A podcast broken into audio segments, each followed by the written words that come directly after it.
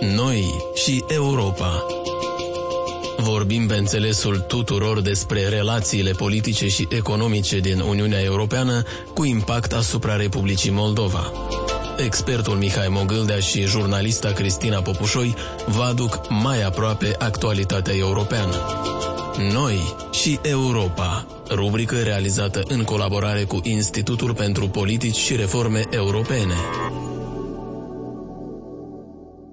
Salutare, dragi ascultători! Bine v-am găsit la episodul 13 al podcastului Noi și Europa. Astăzi discutăm despre impactul COVID-19 asupra migrației și diasporei Republicii Moldova. Îl am alături de mine pe Ghenadie Crețu, coordonator programe la Oficiul Organizației Internaționale pentru Migrație. Am sărbătorit 25 de ani de la crearea spațiului Schengen, din care fac parte 26 de țări de pe continentul european. Din păcate, aniversarea nu este una prea fericită din cauza problemelor problemelor legate de coronavirus cu care se confruntă țările europene. Am văzut că majoritatea țărilor din UE au restricționat circulația transfrontalieră și au instituit controle stricte la graniță. Totuși, în cadrul acestei crize, cum am putea exploata avantajele zonei Schengen pentru a plana criza epidemiologică? Spațiul Schengen ținea nu numai de eliminarea necesității controlelor uh, la frontierele intra-UE, ci și presupunea un schimb de informații, o cooperare cooperare între state. Și această cooperare nu a dispărut și nici schimbul de informații și coordonarea foarte strânsă. Deci, în continuare, mecanismele există, ele sunt live și oferă statelor șansa de a coopera mai bine în vederea controlului asupra răspândirii virusului. Astfel încât speranța este că atunci când circunstanțele vor permite, regimul liberalizat, regimul Schengen de mobilitate intra-UE va continua, va fi reluat. În același timp, Schengenul e un sistem de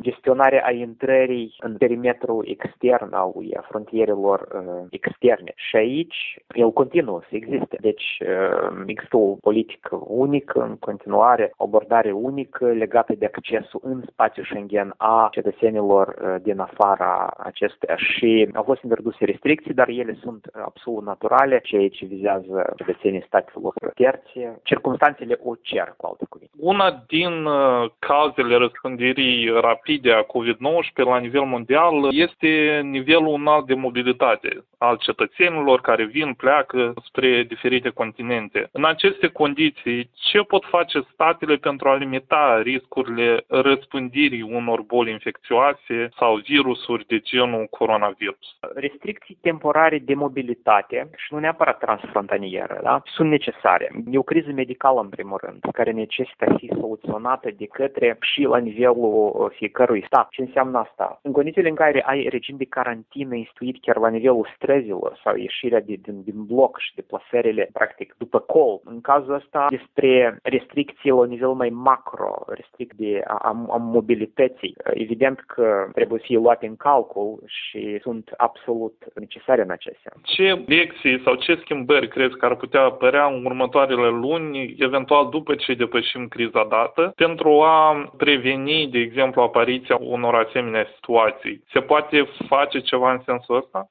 La sigur vor fi și sunt deja trase anumite lecții de către multe state care trec sau au trecut prin faze acute ale, ale crizei. În cazul epidemiilor, probabil circulația informației transparentă imediată este importantă, cu asumarea și înțelegerea de riscuri. Pentru că în condițiile în care virusul n-a fost tratat cu întreaga seriozitate de către segmente mari de populație, poate chiar și de autorități în anumite state, asta a și dus la propagarea rapidă și continuă, apropo, această propagare rapidă. Cu alte cuvinte, sistemele rapide de instruire, de carantină, de control a mobilității, control a spațiilor publice, lucrurile astea deja vor, vor uh, intra probabil într-o rutină ca și soluții de rezervă care ar putea fi instituite quasi imediat pentru a controla eruperea unor, uh, unor alți virus, alte pandemii și de ce nu chiar și a unei faze a doua de reapariție a COVID-19, despre care mai mulți analiști uh, spun. Spre exemplu, în China, aparent, uh, după acea acalmie de acum două săptămâni, reapar cazurile, păreai de rău. Dar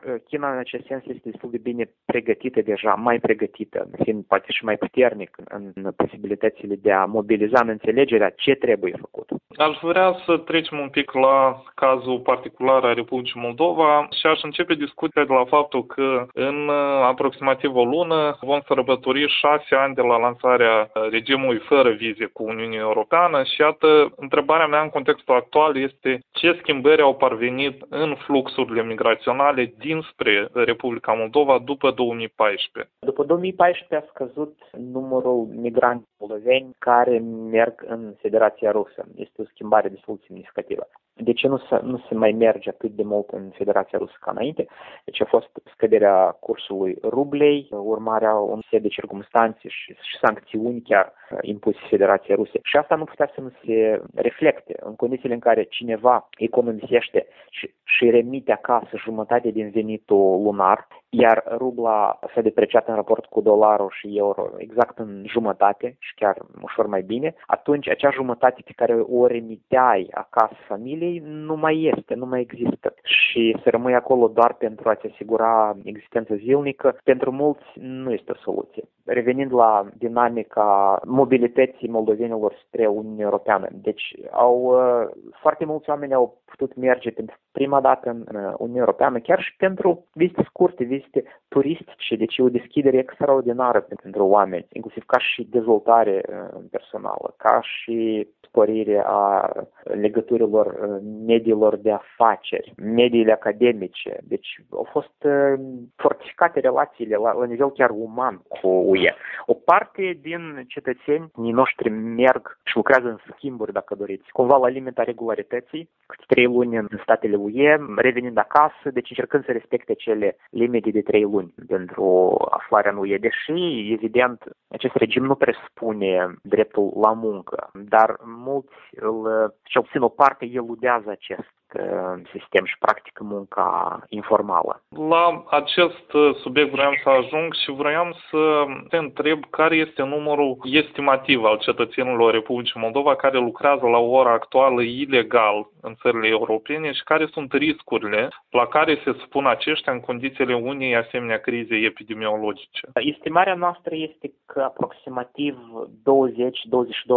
20-22% din uh, cetățenii noștri care sunt în Uniunea Europeană iar numărul lor în UE este de este 400 de mii. Din acești 400 de mii aproximativ, cam 80 de mii și peste ar lucra fără contracte de muncă sau în baza pașapoartelor biometrice, vor avea un permis de ședere sau permis de muncă sau pașaport a unui stat UE, spre exemplu România, nu au asemenea forme. Și sunt cei mai vulnerabili, cei mai expuși riscului pierderii imediate a locului de muncă, pierderii a acoperișului deasupra capului. Vorbim aici de cazul doamnelor care lucrează ca îngrijitoare în, în țări precum Italia și soluții pentru aceștia ar trebui identificate um, rapid. Înțeleg și diaspora se mobilizează, există o solidaritate care se manifestă prin acel ajutor reciproc pe care și-l oferă tradițional uh, moldovenii. În acest context, întrebarea mea este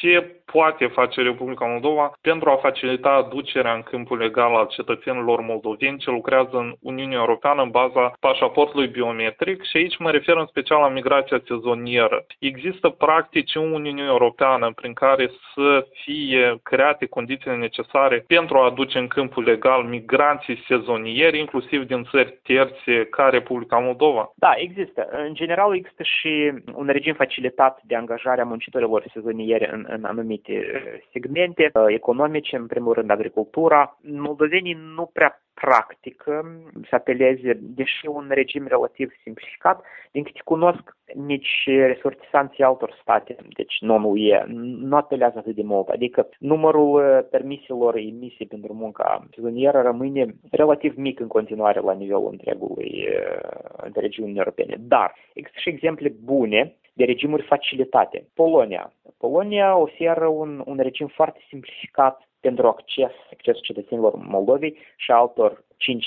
state din parteneriatul estic pe piața de muncă a Poloniei. Deci e o înregistrare foarte și foarte simplă, care permite accesul rapid. A fost o decizie în principiu a Poloniei, care era într-o situație economică foarte bună, acum câțiva ani și probabil până acum recent, vom vedea deja care va fi impactul COVID. Au recurs la forță de muncă din Ucraina, Moldova, Georgia. Aceleași drepturi sunt oferite din câte știu și cetățenilor Federației Rusie, Azerbaijanului și Armeniei și Belarusului. Asemenea, tip de scheme ar putea fi în principiu negociate sau, sau legislații permisive, ar putea fi negociate de către Republica Moldova, fie direct cu statele UE, fie probabil, de ce nu, se poate încerca și la Bruxelles. Din câte cunoșteam, Germania urma relativ repede să implementeze un, un regim similar celui polonez pentru accesul cetățenilor statelor terțe pe piața de muncă a Germaniei. Dar acum situația cu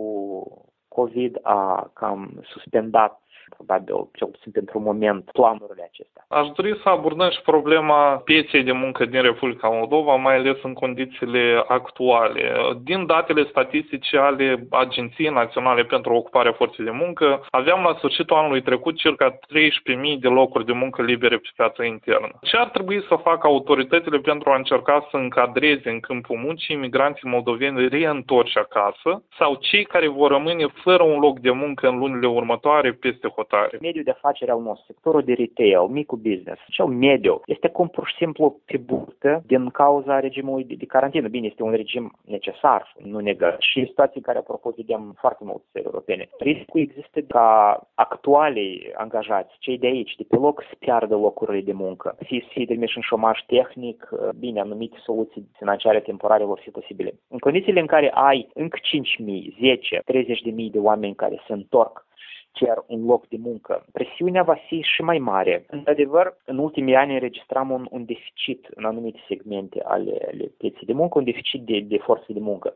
Dacă situația economică ar, ar rămâne la fel și n-ar fi stat carantina, probabil cei 20.000, 30.000 de moldoveni care ar putea reveni de psihotare ar fi absorbiți în uh, viața de muncă. Întrebarea ce ar putea face? probabil va avea loc o anumită reindustrializare a Uniunii Europene, o deglobalizare, o mutare a facilităților de producție din, din statele mai depărtate din Asia către Europa. Și Moldova ar putea beneficia, cel puțin parțial, ar trebui să încerce să beneficieze de această reindustrializare. Prin atragerea unei părți din revenit și a facilităților industriale, chiar dacă ar fi numai niște componente mici, cabluri, mai ales că avem deja exemple, niște materiale uh, de factură secundară, da, pentru că nu avem deocamdată, nu știu, facilități tehnologice de nivel foarte înalt dar cheia este funcționarea bună a economiei. Dacă se va reuși captarea măcar unei părți mici din acele fonduri, din acele investiții care vor reveni, atunci Moldova va reuși să absoarbă migranții reveniți mai mult decât atât. Probabil să asigure chiar și un progres, o creștere economică și o revitalizare, utilizând acel capital uman pe care îl pierdusem,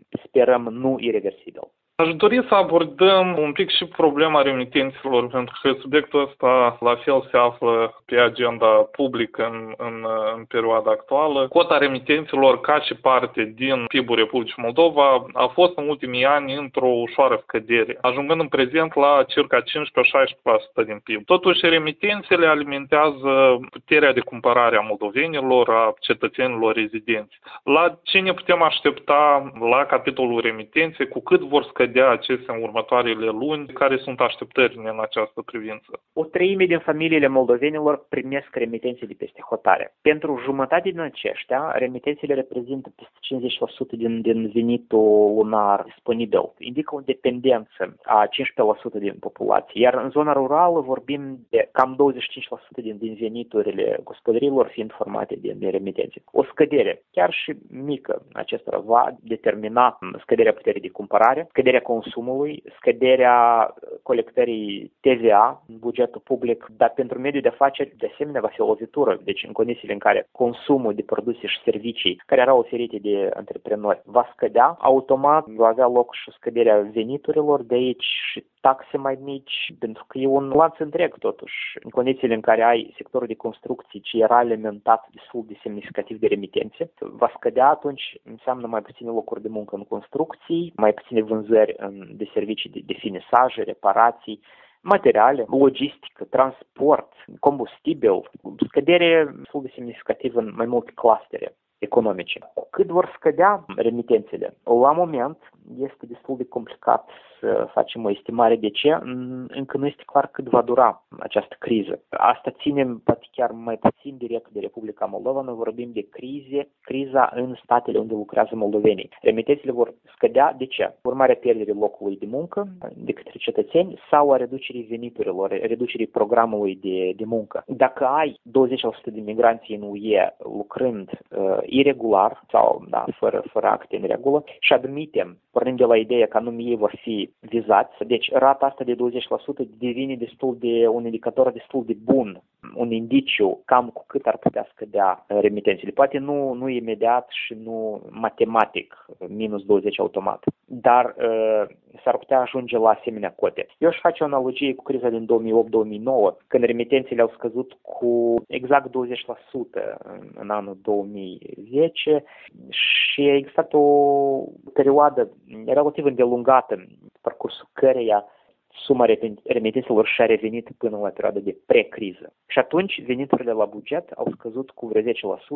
Remitențele nu sunt taxate direct, dar sunt taxate prin intermediul TVA și, în general, a taxelor pe, pe consum, accize și așa mai departe. Asta ar fi o estimare pornind de la ideea pesimist, probabil realist, dacă această criză și măsurile de carantină vor persista încă 3-6 luni, atunci uh, șansele un, unei scăderi semnificative de remitențe sunt, devin destul de reale. Ultima întrebare pe care o am este legată de carantina instituționalizată, un termen despre care se discută mult la ora actuală în țările europene. Am văzut că România inclusiv are anumite puncte în care persoanele sunt puse în carantină cu asistență oferită de către stat. Noi vedem că ultimele zile avem un număr de curse charter cetățeni moldoveni care se întorc acasă. Întrebarea mea este dacă crezi că la ora actuală carantina instituționalizată poate fi o soluție în condițiile în care este evident că un anumit număr de cetățeni nu vor respecta acel regim de autoizolare pentru că vrând nevrând se întorc acasă, vor să se revadă cu rude, cu prieteni și așa mai departe. Legat de cursele charter, o remarcă importantă. Noi am, ca organizație, am fost abordați în vederea susținerii organizării uh, charterilor. Ele reprezintă o soluție, într-adevăr, de evacuare, dar organizarea lor trebuie făcută cu mare, foarte mare grijă. În condițiile în care aduni și procesezi mase mari de oameni, în cazul în care măcar unul sau doi dintre ei sunt infectați, și chiar dacă nu manifestă simptome și zboară toți în același avion. Nu o să spun, dar vă dați seama ce am în vedere. Și atunci ce faci? Îi testezi cu termometrul la intrare? Știi că pentru o perioadă de până la două săptămâni eh, virusul nu neapărat de simptome, chiar și de febră. Sunt necesare măsuri totuși de precauție în organizarea lor cât mai multe mm, echipamente de protecție personală, un screening medical mai riguros până la accederea în avion, un sistem online de preînregistrare, nu din asta fizic, cu cozi. Cozile trebuie evitate cu, cu orice preț. Pentru că în caz contrar, în loc să facă bine aceste chartere, ar putea agrava Uh, situația. Am putea importa și mai multe cazuri. Ar putea fi, într-adevăr, o soluție și acea carantină instituționalizată pentru ei. Iată de ce spun. Charterele trebuie încadrate într-un cadru mai larg de răspuns, de gestionare a acestei crize, prin intermediul pregătirii celor facilități de izolare temporară a pasagerilor cursilor de, de charter reveniți.